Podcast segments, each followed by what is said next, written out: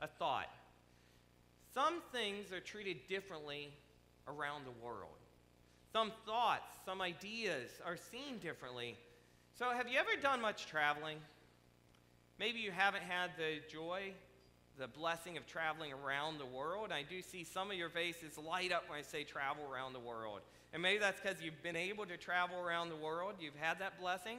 Or maybe it's because you dream of traveling around the world. Well, I've also seen where you can travel around the world in many different ways with the many blessings we have today. Maybe you haven't traveled around the world physically, but through reading a book or watching a movie or watching a TV show, you've been able to see how different cultures all around the world treat different things differently. Now, some of the things I think about would be peace or religion or just how we practice everyday life. These things are, are just seen very differently. How we worship our gods, our freedoms. Something we love to talk about in America is the freedom we have. But we treat it so differently in America than they do all over the world. We have a different way of doing things. And you know what? That's okay. These are just a few ideas. But I did read a story this week. I wanted to read the story here. It's the story of India, a land of a million gods, or in fact, multiple millions of gods. The story said that if you ever go there, you'll see there are many gods, and everywhere you look, cab drivers have gods on their dashboards. the streets are loaded, just lined with religious vending stands. Here in America, it's kind of funny. Our streets are lined with food vendors, right? And I love that because I love to eat. But, and if you ever go to Washington, D.C., or some of those places, the streets are lined with vendors selling fake Oakley sunglasses and fake Rolex watches. Our society, our culture is just based around consumerism. Um, and what can we buy? What can we consume? But over in India, it's based around their gods. There are many gods. There are multiple millions of gods, and people openly worship their gods everywhere they go. In fact, they worship the very trees on the sidewalk, bowing down and praying to them.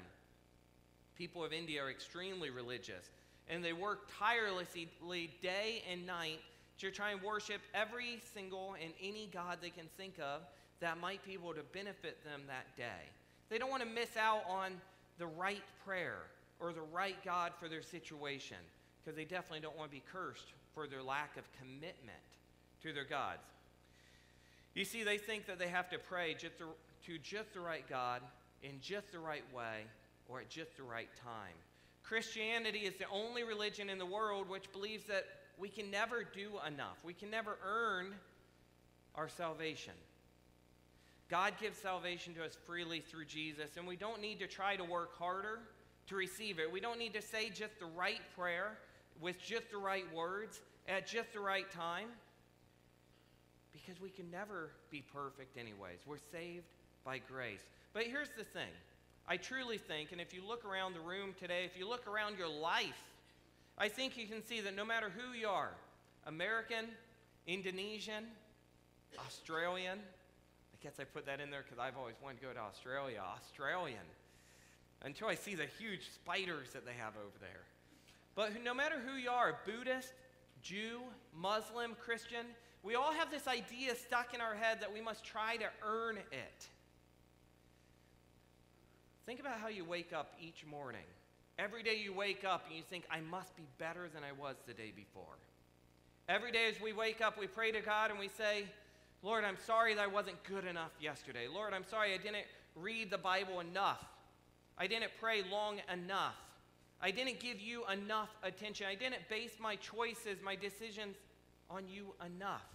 And you see, a lot of these things are good.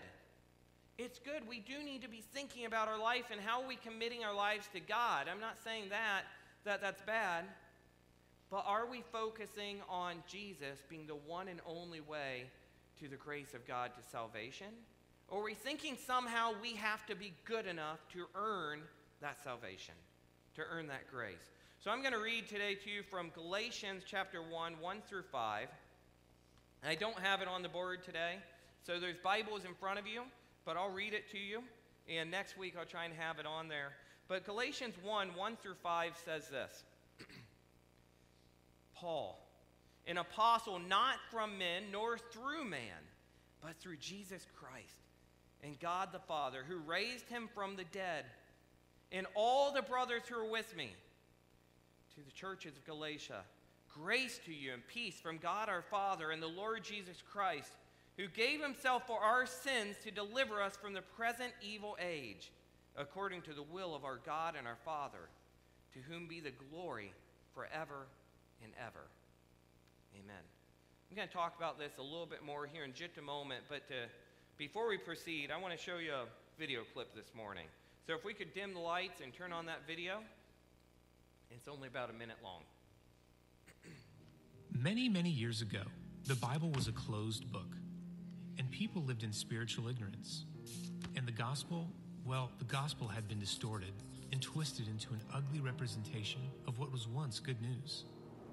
But then, on a brisk fall day in October 1517, an Augustinian monk nailed the 95 Thesis to the door of the Castle Church in Wittenberg, Germany, protesting the Roman Catholic practice of selling indulgences. What happened next would trigger what many historians consider the greatest expansion of the gospel in human history, next to the birth of the early church. This movement would come to be known as the Reformation and would reawaken people to the truth that salvation is not based on any human merit, but only upon the grace of God, which He bestows on those who do not in any way deserve it. Sola fide, by faith alone. Sola gratia, by grace alone. These are the doctrines of grace. Thank you. So, like I said, it's a very short video, but I did want to bring attention to this because it's so related to what we're talking about today.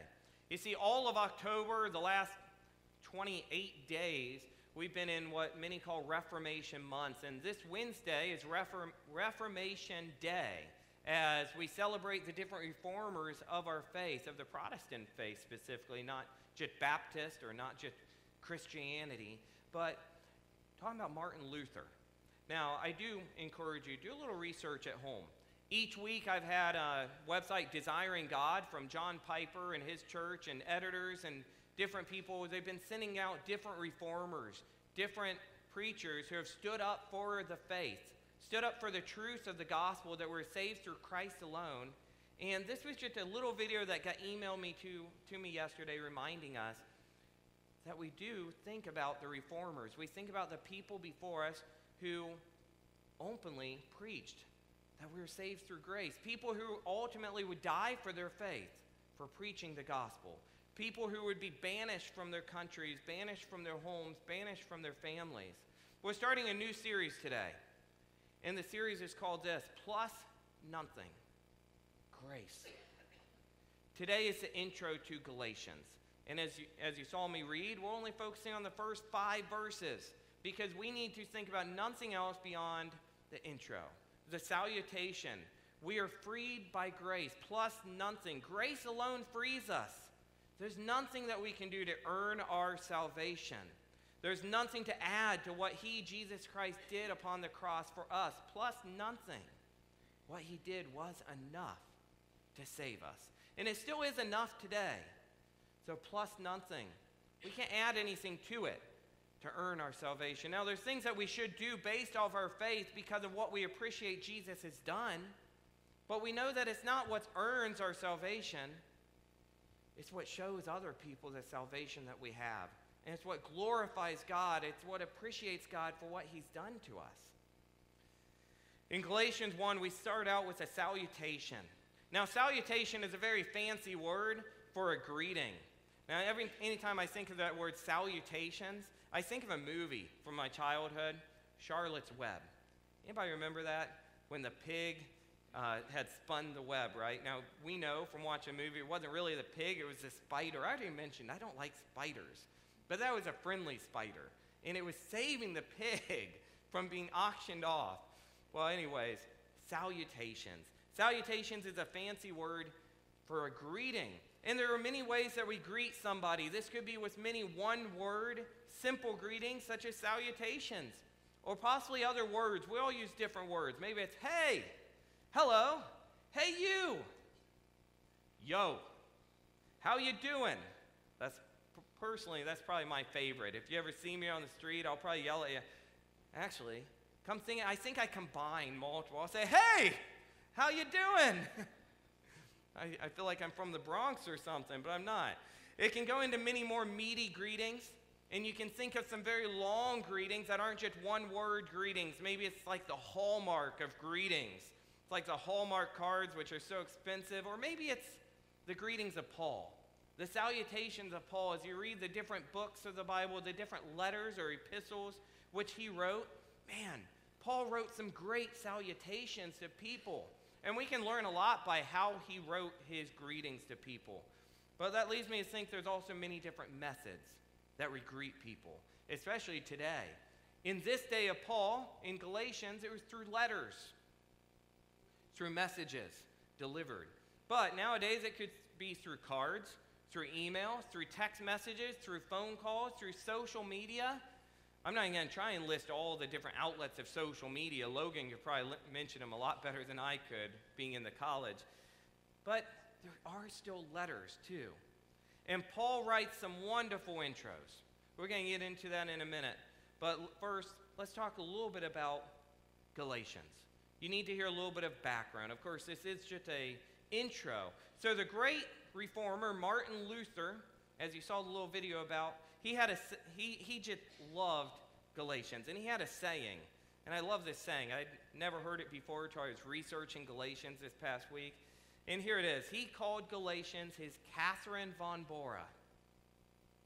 Now, what does that mean? Galatians is his Catherine von Bora. Well, this was after his wife, because he said, "I am married to it."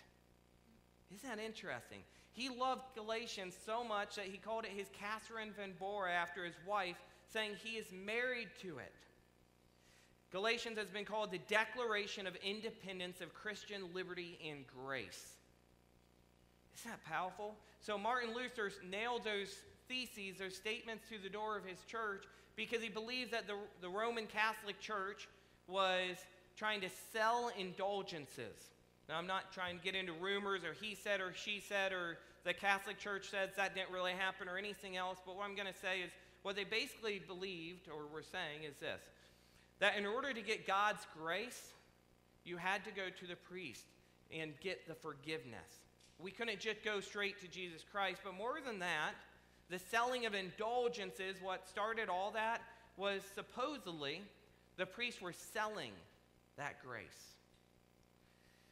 The most detail I'll go into in, in that. But here in this letter of Galatians, we see the author, Paul. Most people don't really argue or debate who the author is. Most people do agree it's Paul, but he's writing a letter to Galatia.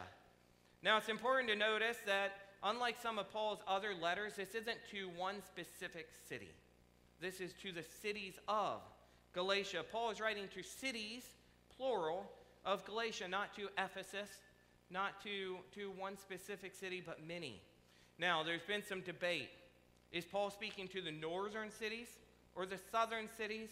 And I and most, and most biblical scholars, most professors, most teachers, most pastors believe it's to the southern cities.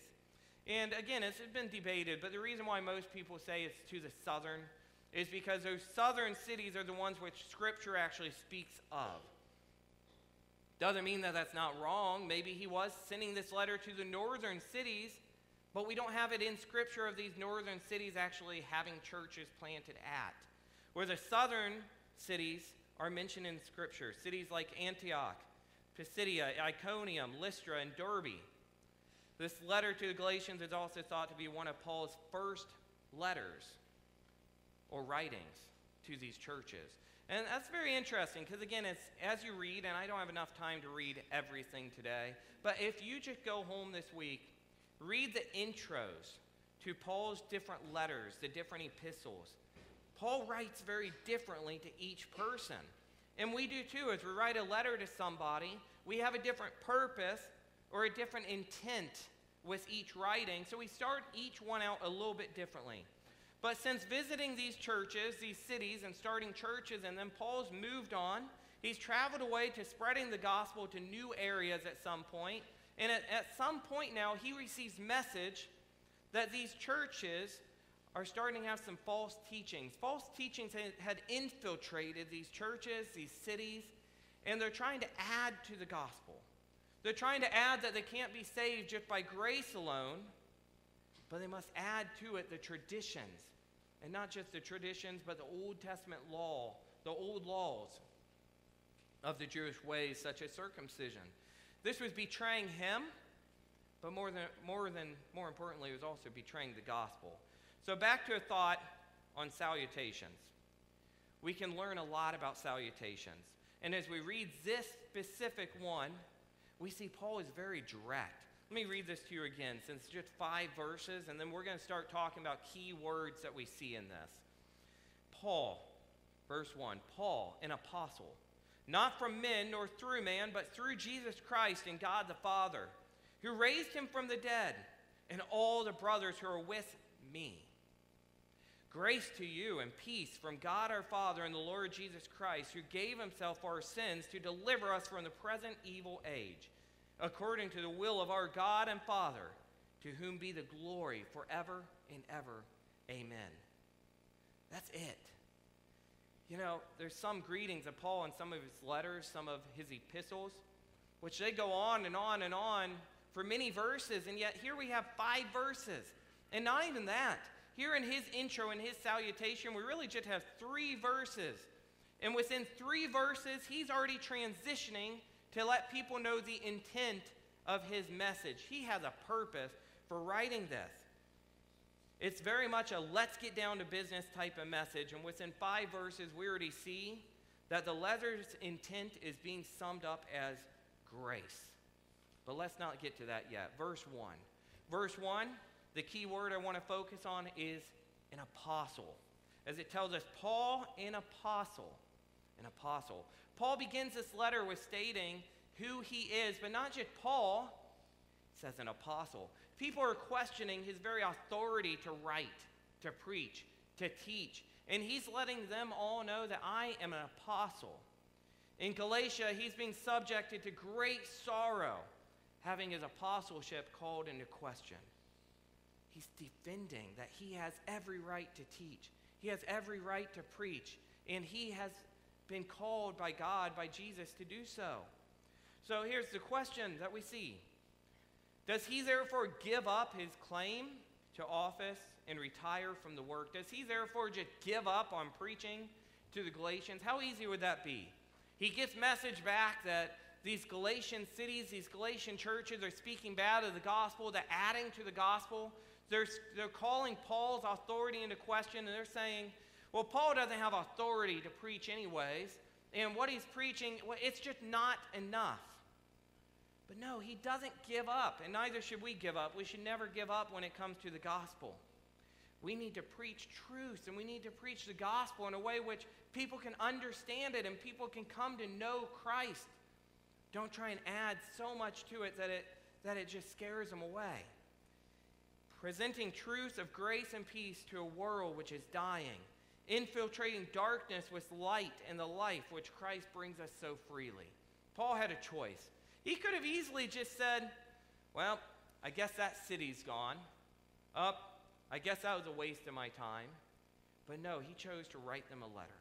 He chose to present them the truths of the gospel, but not just that, he lets them know that I do have the authority of Christ. And he goes on to also talk about I'm not just an apostle, but I'm an apostle not from men, nor by men, but through Jesus Christ. His enemies were basically saying that Paul was never one of the Savior's 12 apostles. He is not like those who are trained and educated by Jesus Christ himself. They were basically saying he's just borrowing other people's work. He's just taking what they have and it, we can't really trust what he's giving us. It really doesn't mean anything. We can preach just as good as he can preach. But no, Paul says, I am an apostle, as true as any other of the twelve, not from men, nor by men, but through Jesus Christ and the God the Father who raised him from the dead. Paul is commissioned by Christ, and we see that numerous times in Scripture and in Acts. Numerous times. Jesus Christ commissions him to take the word, to take the gospel to all nations, just like we are commissioned to do so. Do we give up just because somebody speaks illy of us, speaks badly of us? No. We speak the truth that we have. But back to this question betrayal. Have you ever felt betrayed? Because this is where Paul is at. Paul is being betrayed. He's being betrayed by these cities, these false teachers, the false gospel that they have begun to teach. And he's given them so much of his time, so much of his energy. It's not like it was easy back in that day to just write an email, a Facebook message, or to pick up the phone and make a phone call to somebody and tell them the gospel. It wasn't as easy as just hopping in our car and driving somewhere. He spent a lot of time, a lot of effort, a lot of his own money, a lot of his own sacrifices were made to preach the gospel, and now he's betrayed. Think about when you've been betrayed and how you feel like you've been stabbed in the back as people are talking behind your back, and you just wish that truth would be known. Now, sometimes it's a selfish version of truth, but sometimes it's real. You just, you just wish people knew the truth. Here we have Paul, and Paul doesn't give up. Paul goes to them. Now, as we move on, and here's the thing I, I think what happened is they just thought the gospel sounded too easy. I mean, you have to realize this was a huge culture shock to them. Just imagine us going to India today after church. We arrive at India and we see that person worshiping a cow, worshiping a tree, whatever it is. We say, hey, you don't need to worship any of these things. Just lift your voice up to God and profess that you believe, you trust in Jesus Christ as your Savior, and you're saved. Just think of telling somebody who, for hundreds and hundreds and hundreds and hundreds of years, has been passed down from generation to generation to family to family that you must do these things. And all of a sudden, the world thrown upside down by telling them, no, Jesus Christ has come to save us. He died upon the cross, He rose again. And if you trust in Him, you profess it with your mouth that He is Lord, you're saved. I think it was just too simple for them. So they said they believed. But once Paul left, the old ways began to creep back in. Well, maybe it would be just a good idea if we do this just in case. And then once you let that one thing in, then it's another thing. Then it's another thing. Where do we stop? Before we know it, you get a letter, like Paul got a letter, saying, that this false teaching had infiltrated the cities, the churches. They're, they're telling them you're not saved by grace alone. Yes, that's part of it.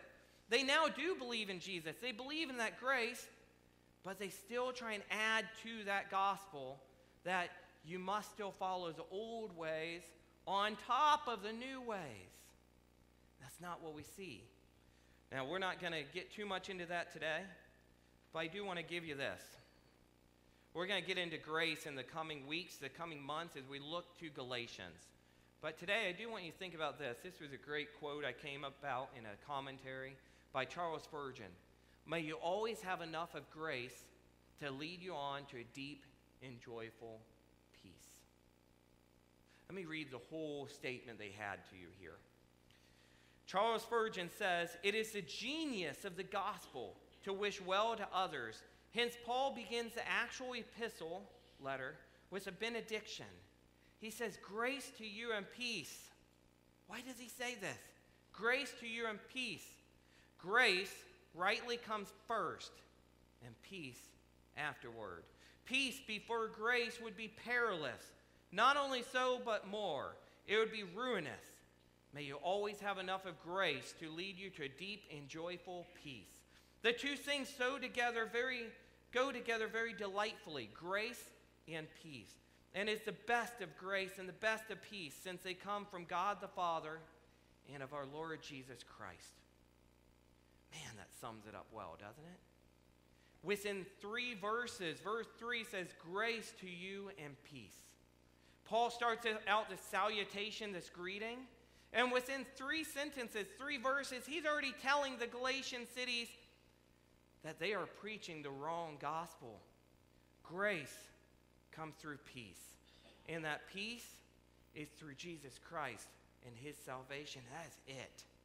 You receive grace when you have the peace which only Jesus Christ can give through the cross. And may you always have enough of grace to lead you on to a deep and joyful peace. Jesus Christ, Paul was writing the letter to the Galatians, and he was eager to get at his purpose, at his task. So within three verses, he's already telling people. He didn't spend a long time writing this long letter getting to his point. He stated, I am Paul. This is the letter. This is me writing it. I am an apostle, not from men, not through men, but through Jesus Christ. And then he starts going into his purpose of writing the letter that they may know, that they may have grace through peace in Jesus Christ, who gave himself for our sins, verses 4 and 5, who gave himself for our sins. And here we see the great doctrine of atonement, which Paul always brings to his preaching and writing as soon as he can that Christ was the atonement for our sins. We needed him to cover our sins for us, to save us. Martin Luther says Christ never gave himself for our righteousness, but he gave himself for our sins, because there is no other way of saving us except by a sacrifice for sin. Christ was our substitute. The substitutionary character of Christ's death is always to be noticed. We need to notice that Jesus Christ is the grace that we need in order to rescue us. Just again, going straight along in Scripture, verse 4 and 5, who gave himself for our sins in order to rescue us. Jesus gave us the best thing that anyone could give. He gave himself. He gave himself. Jesus didn't just come and say, My thoughts are with you. He didn't just come and give them the miracles and the healings. That was great, and that was part of his work on earth, but it wasn't enough to save us just by healing us our physical ways. We, need to be, we needed to be healed spiritually, and that was through the cross. Jesus gave us himself. This was a great sacrifice, a great sacrifice for Jesus, but also for the Father, as he gave his one and only Son to die for us. And what a, what a hard thing that would be is we weren't even worthy. We didn't deserve what he gave us. But he gave it to us freely so that we might have grace which leads on to a deep and joyful peace. In Paul's day, the world was a hor- horrible, terrible place. The gladiator shows, the murders, the killings just for entertainment, the many wars, the many battles, the many cases of adultery and worshiping false gods, false, false idols. But we still do these things today. The world is still a horrible place, and we still need Jesus. We still need His grace to cover us. It also says the present evil age, in order to rescue us in the present and evil age. He wasn't just talking back then, He's talking today. We still need today delivered from the present evil age. We're living in a present evil world. But we can't stay out of the evil world. We need to be in the evil world so that we can present the gospel to these people. How are we going to present the gospel to somebody today? The grace of God today, plus nothing. Here's the thing we're not good enough. and that's hard to say in a world which this is kind of not politically correct. We're told time and time again we can't put somebody down, we can't say something negative to somebody, you might affect them. But we do need to know we're not good enough. We can't add anything to ourselves and our own lives to earn our own grace. It's only by the grace of God that we're saved. There is one last illustration I want to end with, and I'll give you some points. This illustration was titled Comparing a Straight Stick to a Crooked Stick. It says, I have heard of one who preached much against certain errors. But there was another servant of the Lord who never preached against those errors, but who always proclaimed the gospel right out straight. When one asked him why he did not attack the errors, he said, I do preach against them most effectually. If there is a crooked stick about, and you want to show how many crooks there are in it, you need not do anything except lay a straight one down by the side of it, and the crookedness of the other stick will be detected at once. So the apostle admires, extols, and adheres the Lord Jesus Christ, and thus, in the best possible manner, he introduces what he has to say concern, concerning the errors of Galatians. You get that? Sometimes the best way to point out the errors is by pointing out the good version, the truth. And when, when you have the truth set in front of you, when you have this straight stick, you can see how crooked the other way is. How much it just doesn't make sense. How wrong it is. So the applications for today are these, and apparently black was a bad word, so I'll read it to you bad color. God should be gratefully recognized as the giver of all life. Are we gratefully recognizing that God is the giver of our life, our peace, our joy? Number two, these gifts are for you without cost. We cannot earn them on our own. But they should change you. Despite the fact that we can't earn them, it doesn't mean that it shouldn't change us and we shouldn't be trying to live according to God's ways after. Number three, we are freed by grace, and this grace gives us peace, life, and joy. And then lastly, what are you writing in your salutation? Paul does not hold back his words here. He goes straight to it. He points out the straight stick so they can, they can see how crooked their stick is. Grace and peace to you. This is the good news. The good news which I hope all sees. Let me close this in prayer as the worship band comes up to end with one final song. Oh, Lord God, thank you for this message you give us in Galatians. And thank you for Paul's words grace and peace to you. May we focus on that. May we focus that it's by your grace that we have peace. A peace which goes beyond all of our understanding, anything that we can understand in our own humanly sinful minds. We just think we need to earn it. We need to wake up each day and do something better. The world has us deceived, though. We can never do something better or good enough to earn our grace. It's only because of grace you give us that we're saved. Thank you. Lord, may we share this grace through our salutations to other people this week. May we say grace and peace to you in the name of Jesus Christ, the one who saves us. Thank you, Lord. Amen. Let's stand and let's sing.